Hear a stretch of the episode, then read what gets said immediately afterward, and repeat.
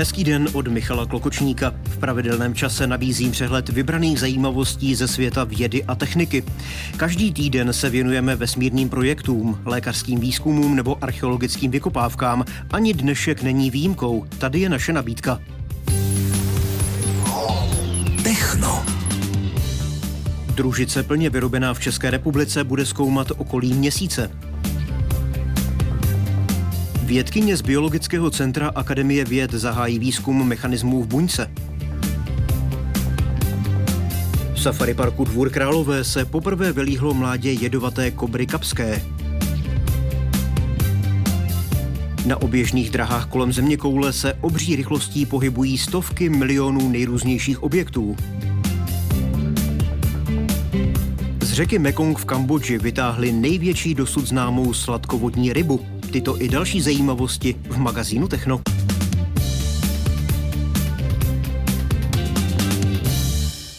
Ambiciozní vesmírná mise V I C E dva s vědeckými přístroji Akademie věd ČVUT a Matematicko-fyzikální fakulty Univerzity Karlovy přinese hlubší poznání vesmírného prostředí v okolí Měsíce a pomůže při plánování budoucích misí do sluneční soustavy.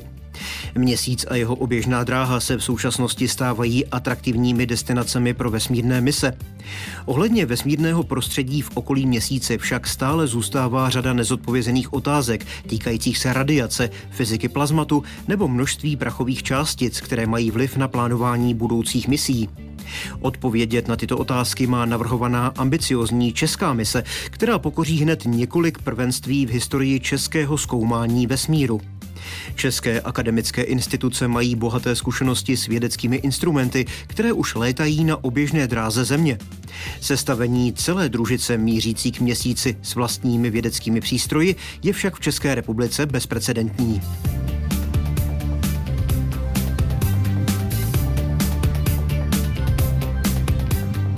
Molekulární bioložka Alena Zíková z Parazitologického ústavu Českobudějovického biologického centra Akademie věd bude studovat mechanismy, které umožňují komunikaci uvnitř buňky.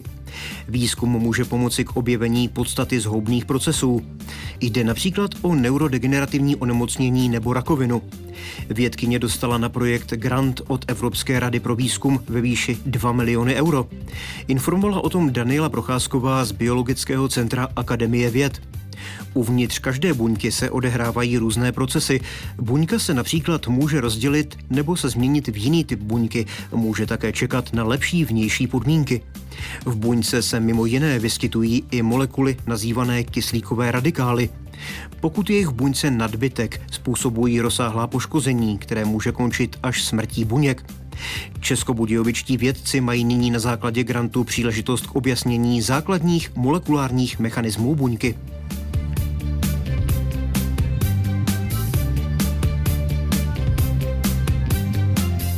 V safari parku Dvůr Králové nad Labem se poprvé vylíhlo mládě smrtelně jedovaté kobry kapské, která patří k nejnebezpečnějším hadům Afriky. Druh se dvorským chovatelům podařilo rozmnožit po osmi letech chovu.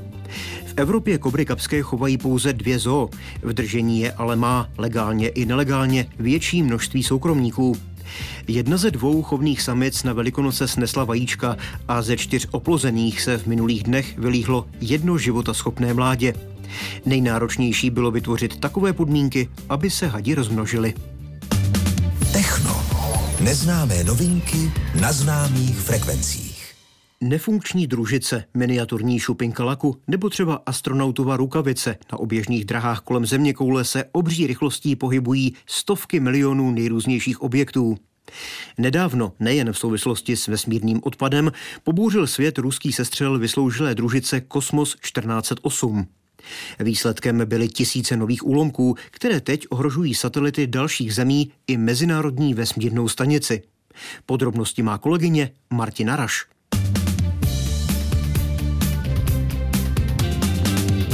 Ještě před Ruskem stříleli na své nefunkční družice také Spojené státy, Čína a Indie. Stalo se tak ale na nižších oběžných drahách, proto nedošlo k tak velkému zamoření novým vesmírným odpadem. Rusové ale desítky let nefunkční armádní družici Kosmos tisíc čtyři sta osm sestřelili na dráze pět set kilometrů a navíc jen pár desítek kilometrů od mezinárodní vesmírné stanice. Astronauti, včetně těch ruských, se tak museli schovat do záchranných modulů.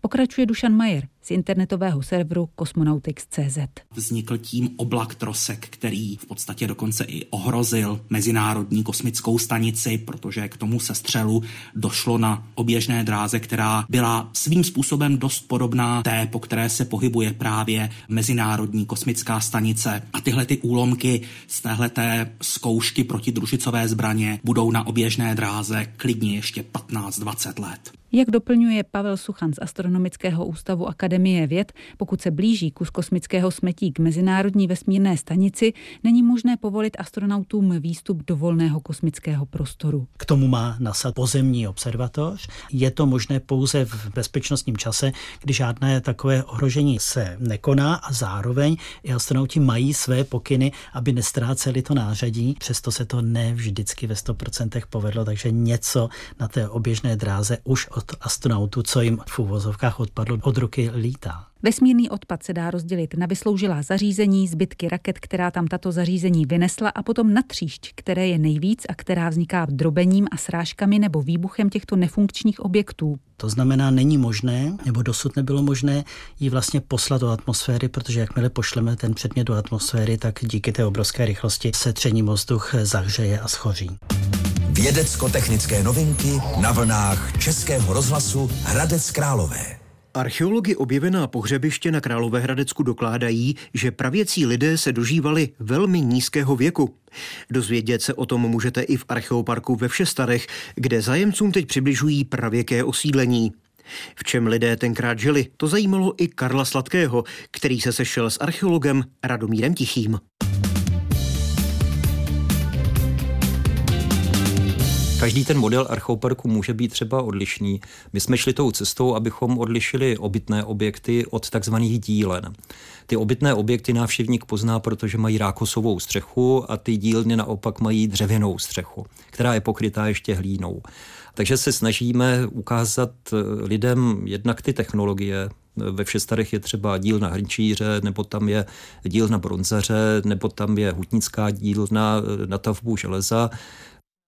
Ale pak se snažíme pomocí projekce v kinosále Archeoparku lidem ukázat, jak to probíhá, když se připravuje ten složitý pokus, kterým je třeba redukce železné rudy, protože to trvá dva dny. Ani lidi by tam asi tak dlouho nečekali na ten výsledek. Nebo výpaly keramiky, nebo k takovým těm rychlým experimentům patří pečení chleba, které ještě navíc nese tu ochutnávku, tak to je návštěvnicky určitě hodně vděčné. Průměrný věk těch pravěkých lidí nebyl příliš vysoký, takže možná i proto užívali každého dne. No, je to určitě jako pěkná myšlenka, na tom opravdu jako hodně je. Průměrný věk se většinou odhaduje na třicet dva, třicet tři let. Neznamená to, že by nebyli starší lidé, ale bylo jich v té populaci zřejmě méně. Méně pravděpodobně bylo prarodičů, protože v průběhu lidského života byla hrozba nejdřív, aby se dítě dožilo dospělosti, pak dospělí, aby se dožil nějakého toho vyššího věku, řekněme seniorského, a to celé bylo posunuté věkově do nižších čísel. Takže dneska my můžeme být šťastní, co se nám jako podařilo. Jo? Myslím si, že z toho pohledu my žijeme a překročili jsme hranici lidských možností. Měli bychom být šťastní a spokojení, protože opravdu jsme překročili svůj stín v tomhle slova smyslu. Posloucháte Techno. Aktuální informace ze světa vědy a techniky. Kambodžskému rybáři se podařilo ulovit v řece Mekong největší dosud známou sladkovodní rybu. Trnucha říční, kterou z vody vytáhli minulý týden, vážila téměř tři sta kilogramů, na délku měřila skoro čtyři metry a na šířku dva celé dva metry. Vědci rybě umístili do blízkosti ocasu sledovací zařízení a poté ji vypustili zpátky do řeky. Dosavadním sladkovodním rekordmanem byl dvě stě devadesát tři kilogramů vážící pangas velký, známý také pod názvem velesumec siamský, objevený v Thajsku v roce dva tisíce pět. Mekong protéká Čínou, Barmou, Laosem, Thajskem, Kambodžou a Vietnamem. Je domovem několika druhů velkých sladkovodních ryb, ty ale čelí rostoucímu tlaku. Vědci mimo jiné upozorňují na negativní dopady výstavby přehrad, natření ryb, znečištění řeky nebo nadměrný rybolov.